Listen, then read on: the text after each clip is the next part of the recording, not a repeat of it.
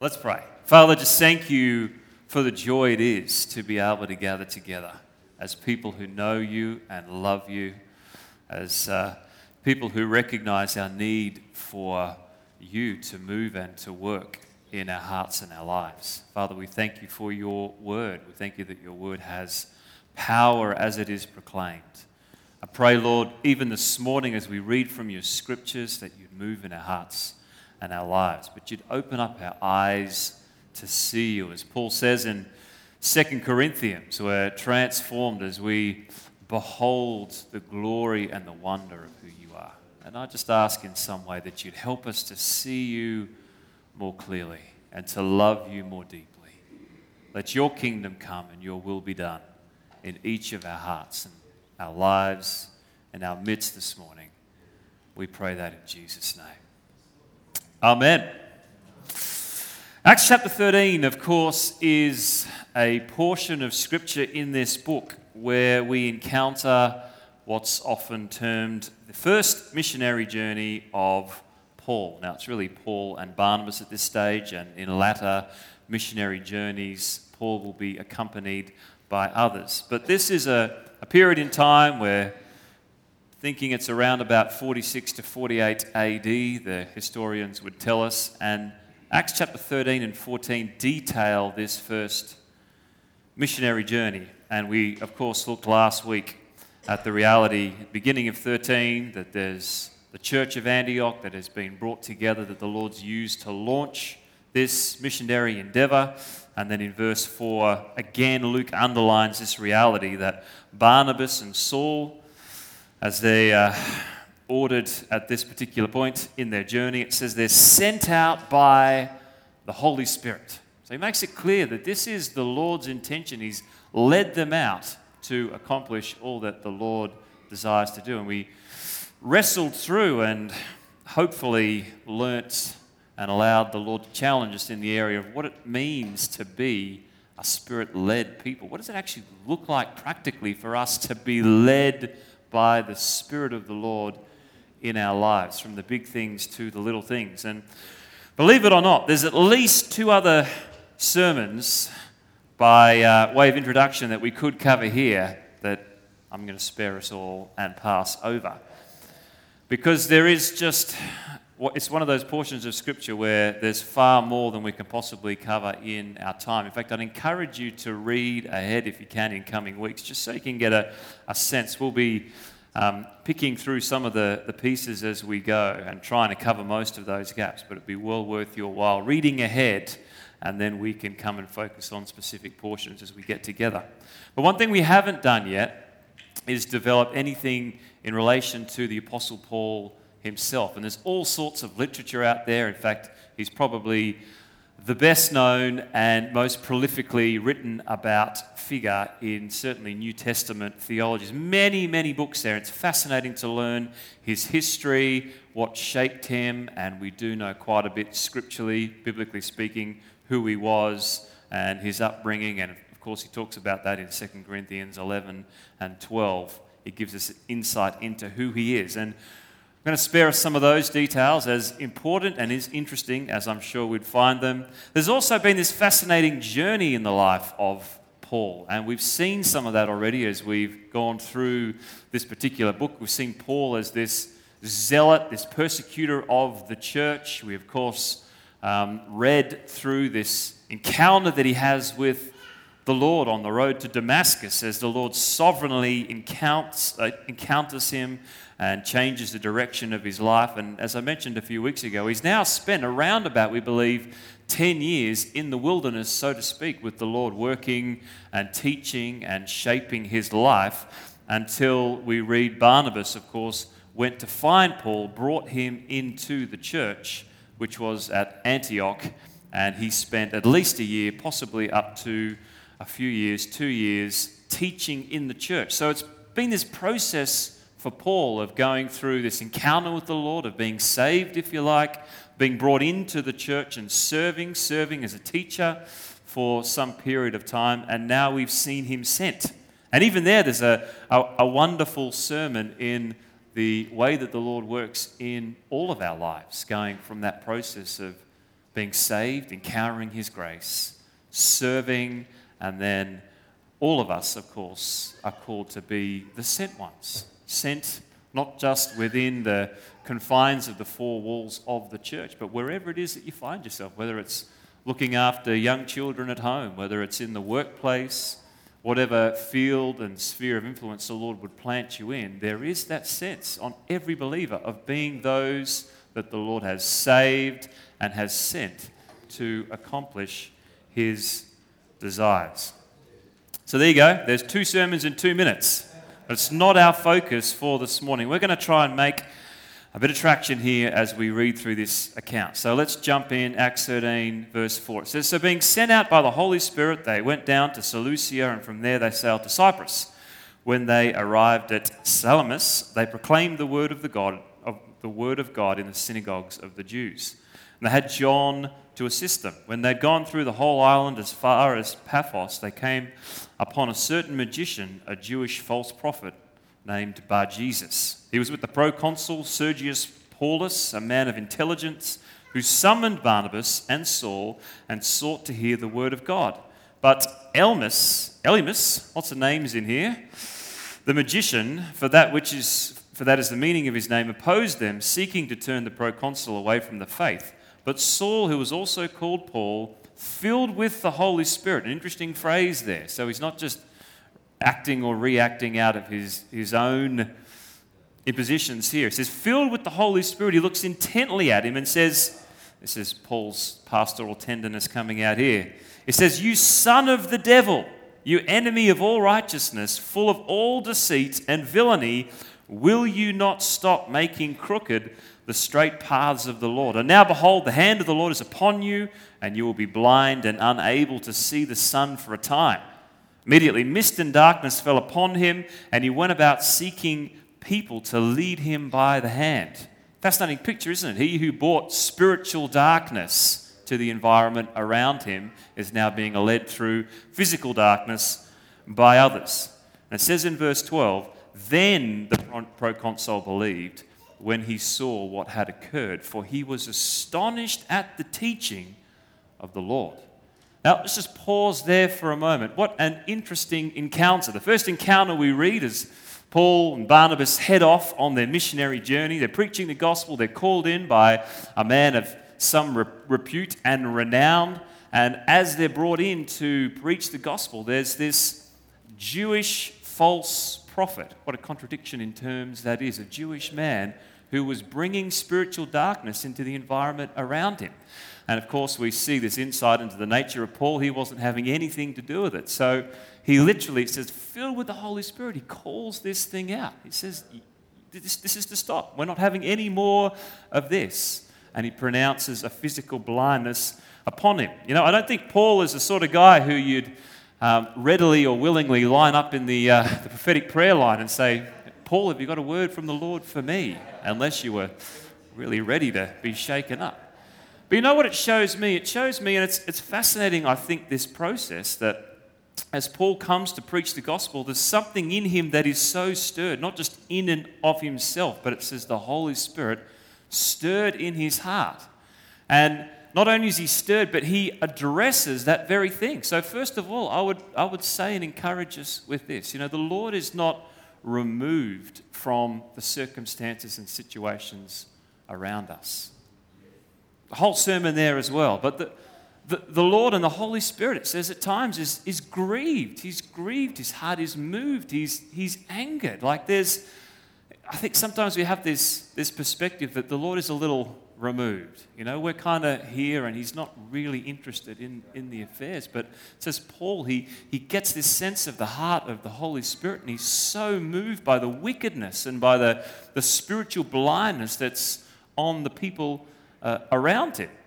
And he doesn't just ignore that, does it? He says, no, we've got to actually address and deal with the circumstance and situation. And I just wonder whether there's, and we've talked ad nauseum about the fact that uh, you know, there's debate between whether this is a prescriptive or descriptive book. I wouldn't say that this is always the model, but there's a time, I think, for us to be moved by that which is going around us enough to say, Lord, we're not, we're not having any more of this. not having any more of this influence of spiritual blindness and this thing that's just come over people. And we're going to just speak to it and rebuke it and tell it to be gone. And it would be easy for us to digress into a bit of a message about spiritual warfare. Of course, uh, Ephesians 6 talks about there being a reality, that there is a wrestle, that our battle's not against flesh and blood, but against principalities, powers, authorities in spiritual places. But I bring it to your attention to say there is, I believe, at times the need for us to be moved enough by the things and the junk and the rubbish and the spiritual blindness that's around us that we're actually willing to deal with it.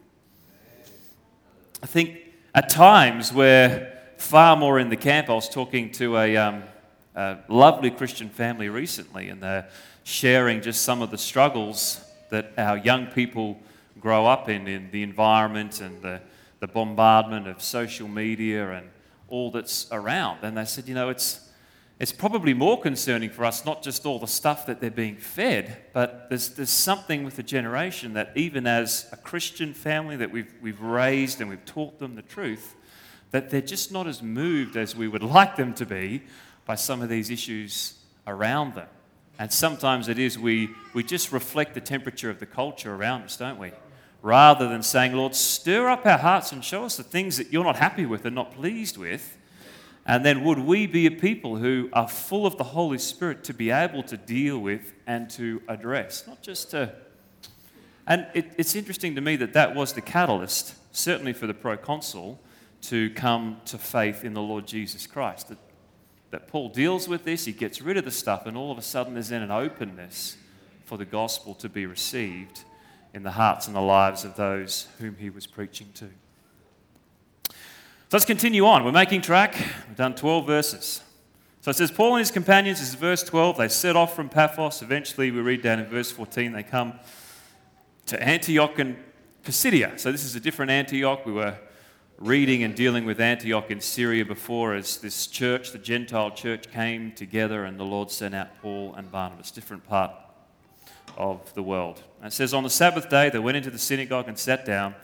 After the reading from the law and the prophets, the rulers of the synagogue sent a message to them saying, Brothers, if you have any word of encouragement for the people, say it. So, of course, we all know Paul. All he needs is a, a little opening, doesn't he? This is more than enough invitation for him. So, Paul, it says, he stood up and motioning with his hands, he preaches his first ever sermon. And I'd love for us this morning just to camp here for a few moments. As we launch into the missionary journey, we looked at perhaps the, the motivation. They were sent by the Holy Spirit, called, appointed, anointed by Him. But what was the message that they came with to proclaim? And this is one of the most detailed sermons, probably a complete message that he preached as he began this missionary journey.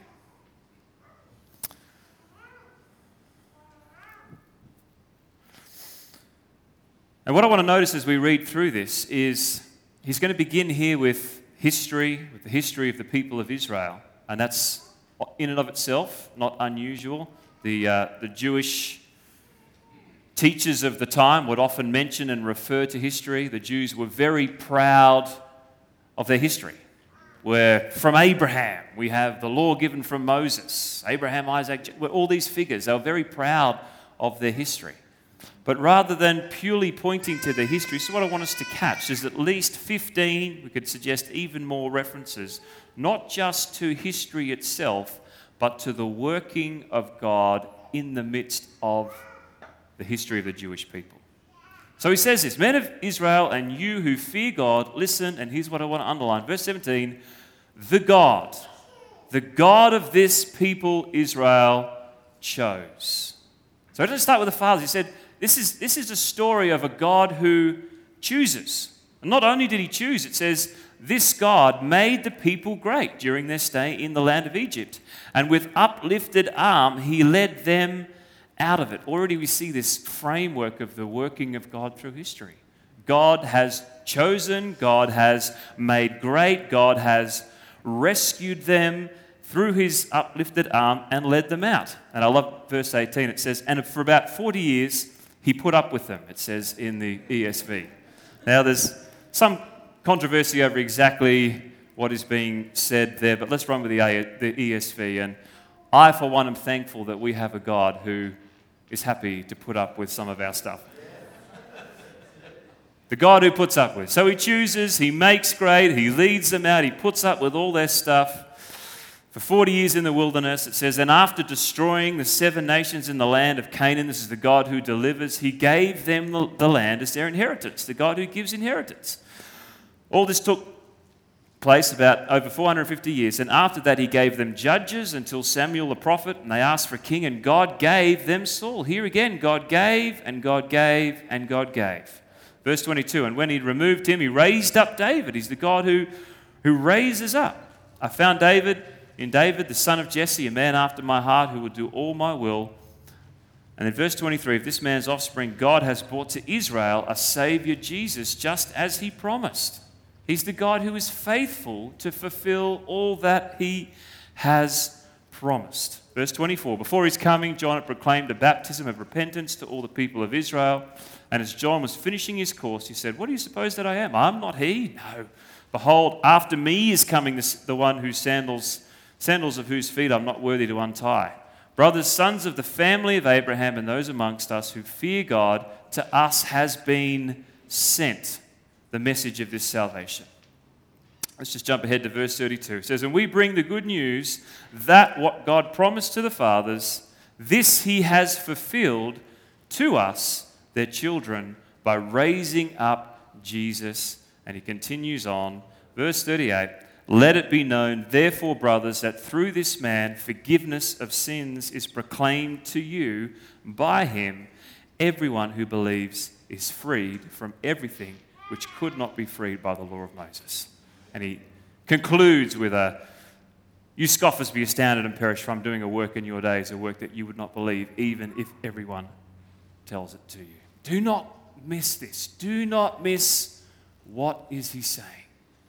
Do not miss the outworking of God. See, this is fascinating because this is the first insight, the first glimpse into Paul, who's gone from the zealot, as we said, to a believer, to a teacher, to the one that the Lord would call to preach the gospel throughout the known world. And what is his message? He said, This is the reality of the work of God throughout history. This is the greatness of God's story in all its vastness, in all its grandeur, its intricacies, its definite purpose. This is His story, it's His work, it's His mission, it's his agenda. And I don't want us to miss this. You see, we kind of think, well, that makes sense, and Paul's you know, giving us a bit of a history lesson. But don't take what he is trying to point out here for granted. Let it strike us as something that's a little strange. I mean, how many of us, if we were detailing the history from the last week, let alone our generations or the generations before us, would, would present this centrality of the work of God? Well, it was God at the beginning, and it was God through every twist and turn and every detail. And the ultimate conclusion is all about God's purpose and plan. You see, this is something that Paul is intentionally doing to make a statement. And it's one that we need to listen to time and time again. He's simply saying this there is a great and glorious God. There is a God who is outworking his purpose and plans in history. And He is the main worker. He is the explanation for and the meaning of everything. It is His story. It was His story from the beginning. It's His story now as the gospel is going to the Gentiles. And it will be His story until He returns again. We are caught up in the wonder of His story. That's, that's effectively all that He's saying we're doing. We're just here to proclaim the salvation this outworking of God through Christ, his death and his resurrection on the cross. And we're proclaiming to you that he's inviting each and every one of us to be caught up in his great work. See, it's a framework that he's built here of the greatness of God's story. And I believe it's something that is not only important for us, but it's something that in our modern Western churchianity and Christianity is far too rare. Let me make this statement here. See, I think as we have in our culture, relegated faith to somewhat of a personal, subjective experience. It's just about you, it's just about what you think and feel. I mean, if you want to believe something, that's fine, but it's just here. What we have done so often is we've reduced the greatness of his story to the smallness of our story. I think we've be- become so good in our Christian faith, even at times our proclamation of messages, certainly our writings of books to help believers, on focusing on perhaps small little nuanced areas, whilst at the same time we've walked and wandered away from the greatness of this framework and this foundation of the work of God. Let me try and illustrate it this way. Out at uh, our property, just down the road from here. My current project, there's always something there. In fact, there's always more projects than I have time to count. And it frustrates my wife no end. She says, We've been there five years. She's like, Every year the project list just grows, and the uncompleted project list gets no smaller. It's just always projects. So uh, the, the big project at the moment is building a shed. Since we've got out there, I've had this desire to have a nice man cave and store all the toys in there. It sounds ridiculous, and you can pray for me later, but we already have a triple garage in our house, and there's not room for one car. Like it's just full of stuff. Is anybody else in that? It's a sad admission, isn't it? I'm being honest here. So, we're building a shed. That's the solution. The slab went down last year, and I thought, well, I'll do it myself and ordered a, an online kit shed. And it arrived actually just before we went away on holidays a few months ago, and I resisted. I had a week there. I thought I could get started, but I won't. Frustrated me no end seeing all the bits and pieces sitting down there, not being able to start. But the last couple of months, I've been slowly working on this shed, and what I discovered is I opened up all the bits and organised them um, as I thought they might be put together, was that there was not one set of instructions that was provided at all with this kit shed. And I called them up and I said, Surely you're supposed to give some sort of instructions. And he kind of laughed at me in the phone and said, You know, you're a man who needs instructions. Just figure it out yourself. And he did say to me, He's like, Look, there's engineering drawings that we sent you, which I had to submit to the council for approval, so just run with them. So I do have the engineering drawings. The problem with the engineering drawings is that they do show some technical details. You know, it shows some of the structural rigidity of the steel components. It shows some of the elements of the bracing, but there's nothing in the engineering drawings that have been submitted that actually shows how you put the thing together.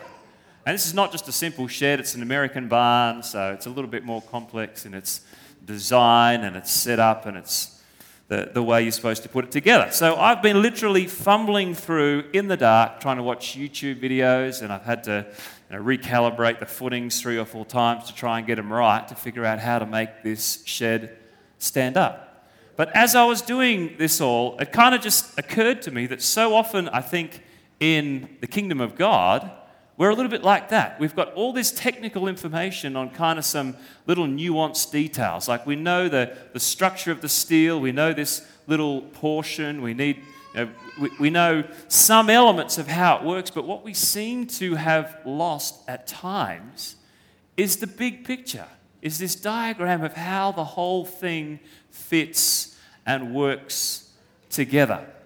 You see, let's just put this in a couple of different contexts. In the context that, um, that Paul was talking, and he's talking at this point, and it will expand from here, but it says he goes into the synagogue and he talks to the Jewish people. And he's trying to build this framework and say, guys, here's the problem is that you've got certain things down pat well, which the Jewish people did. Yeah, I mean, they, they knew scriptures, they knew the forefathers in the faith, they knew the law, they'd, they'd had it memorized often by the time that they were 12 or 13 years of age. Like, there was a lot of good stuff that they knew, and yet they'd missed the most important part, hadn't they? The ultimate example was Jesus' strolling through Jerusalem. And he's like, guys, you know your scriptures. And yet the whole thing is supposed to point to me. And I'm here, hello.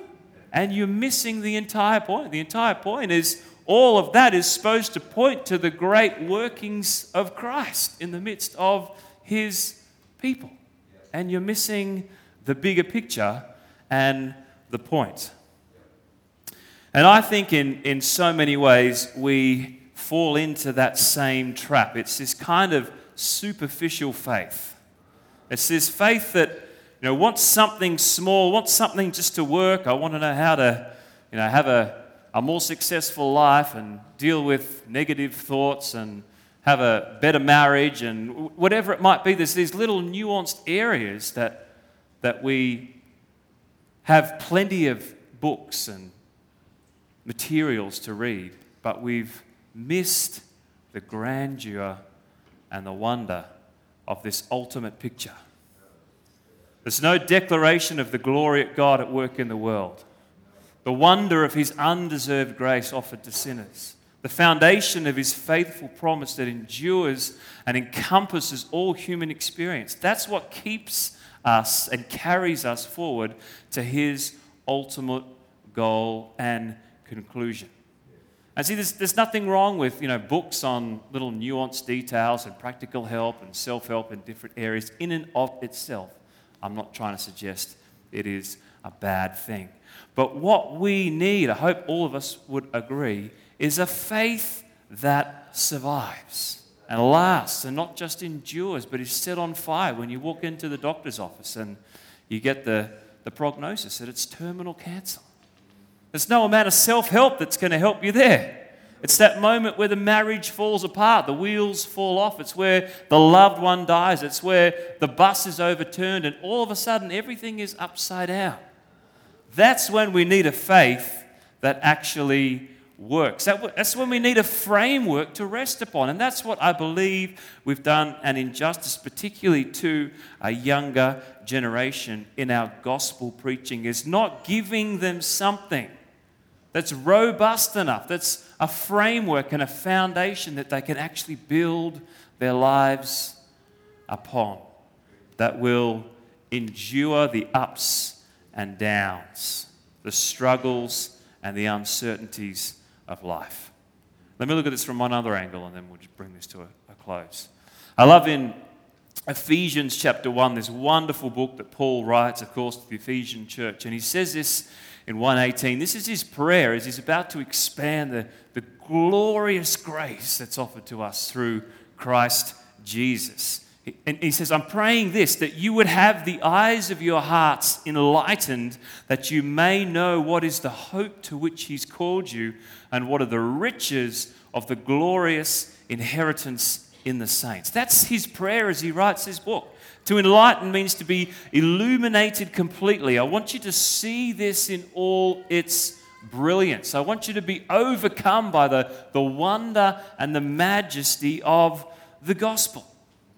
There is a wonder and a majesty to it that's just, it's bigger than sometimes what we reduce it to, which is just kind of helping me have a better week, just get through the week and be the best person I can be. And my concern is that we're missing out on that, the glorious grandeur of the gospel. See, the best that secular humanism and atheism and any other godless worldview can offer is a paper thin superficiality. By definition, there is no greater purpose or greater meaning. There just isn't. In other words, if you're struggling for meaning, for purpose, and you're a secular humanist or an atheist or any of those similar worldviews, it's because you're thinking too much, because there is no ultimate purpose. It's just all random, it's, it's accident. Why am I working? Well, working to provide money. Why do I need money? Well, to have a house. Well, why do I need a house? Well, so you can have a shelter. Well, why am I even alive? Well, no, don't go there. That's too much. Don't ask those big questions. But you see, it's the opposite for the believer there is a wonder to the gospel that encompasses everything. Rather than nothing meaning everything, everything means something. In other words, if you're a believer, there's a framework here. If you're struggling for, for meaning and purpose, the answer is not to just think less, don't ask those questions. The truth is, you're not thinking enough. You've just lost sight of the, the God, as we sung about, who is at work, the miracle working God. He never fails or falters. He is accomplishing His purposes and His plans. There is a wonder to the gospel that should captivate us, that should compel us, that should leave us breathless. Too often we're drinking from the waters of pragmatism. We're reducing the gospel down to mere human endeavor and wondering why we're constantly thirsty and never satisfied, versus drinking from the living waters of life. Then building our lives upon this framework that actually lasts. You don't need to be afraid to lean on it. There's no questions that you cannot ask God and find illumination and hope. And as we prayed earlier, the capacity to take heart. Even when we're persecuted, afflicted, confused, down, discouraged, there is an answer that we can find through the Lord Jesus Christ. Can we get someone back, worship team or Adam or I want to just finish with this. And this is really my heart as I've kind of prayed for us this morning, the thing that we would grab a hold of. And it's always interesting. I'm always encouraged when you feel something on your heart and then the Lord confirms it through just the focus of worship and the emphasis of the service. But the sense I had for us this morning was it's a little bit like this. We had a, a moment as a family just a couple of months ago, went on a holiday. It was our first road trip as a family for many years. I think prior to kids, my wife and I, believe it or not, we're very adventurous. We used to always go different places, and since we had little kids, it was always just let's just find somewhere that works and just go there because we are exhausted and we're tired and we just need something that, that's going to work.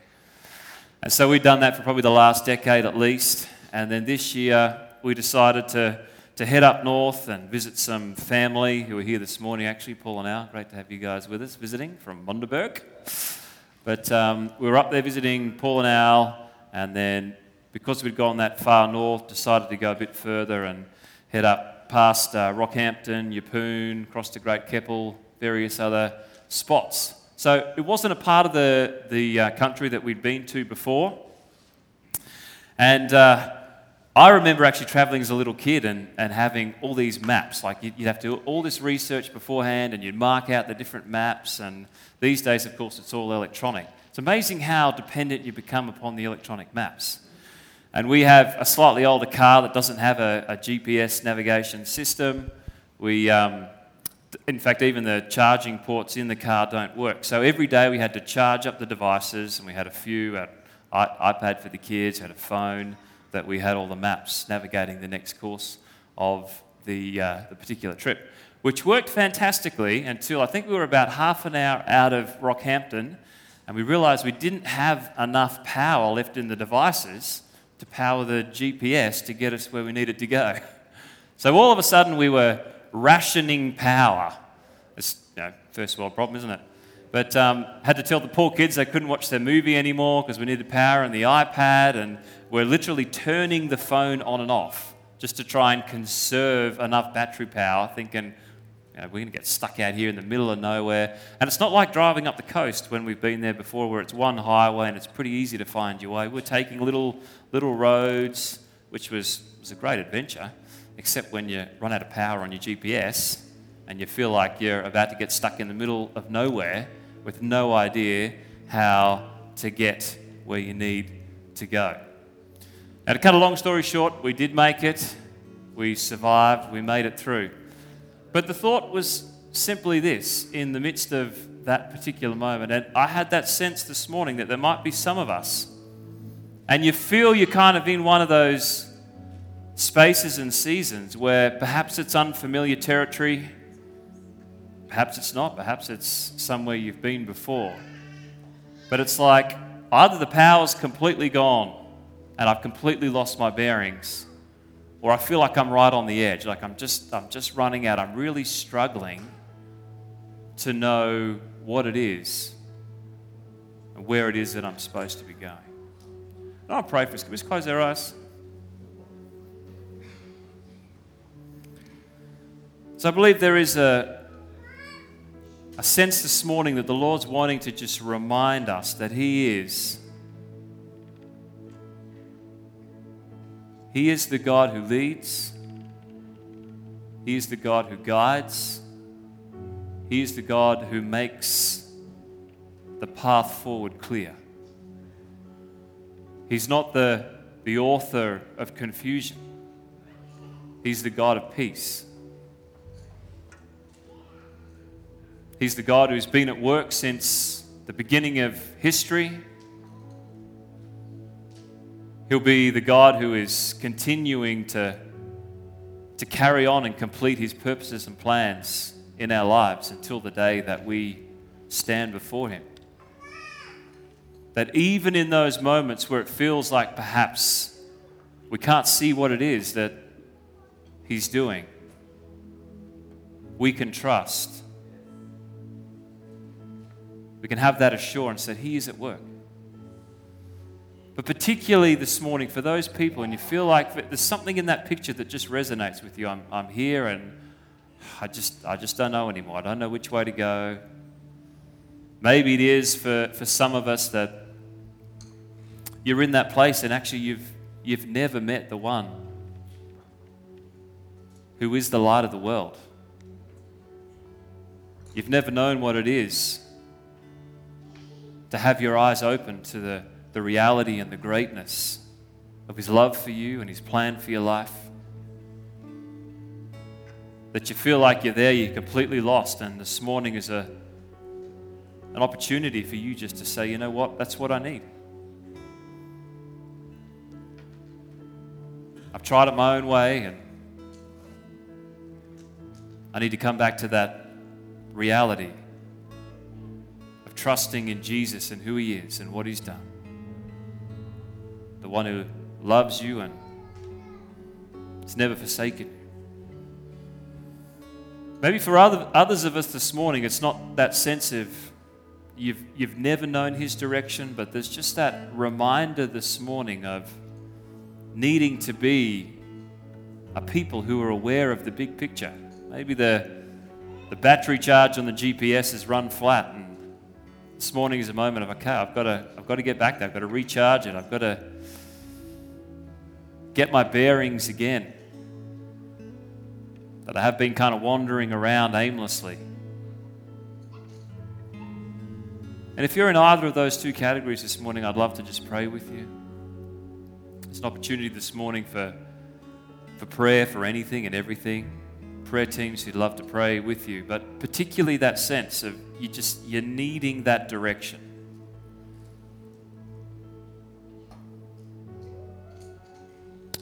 So I just want to pray for all of us, and then I'll invite you forward for those who'd like to to come and receive prayer. So, Father, just thank you for this passage of scripture that we've read as, as Paul just outlines the, the framework of the glorious plan and purpose of God. We thank you that there's that reality for us that we can know that you're a God who is always at work. You have been at work, you always will be at work. And I pray that we would be people who have eyes to see. Lord, save us and preserve us. Keep us from a small minded Christianity that just reduces the glory and the grandeur of the gospel to something that's about us. To some little private subjective portion of our life rather than this objective, life altering, magnificent proclamation and declaration and reality of your work through Christ Jesus that changes everything. Help us to never lose sight of that grandeur and wonder of the gospel and may that be the very thing that captivates and compels us in our lives, we pray. We ask that in your wonderful name.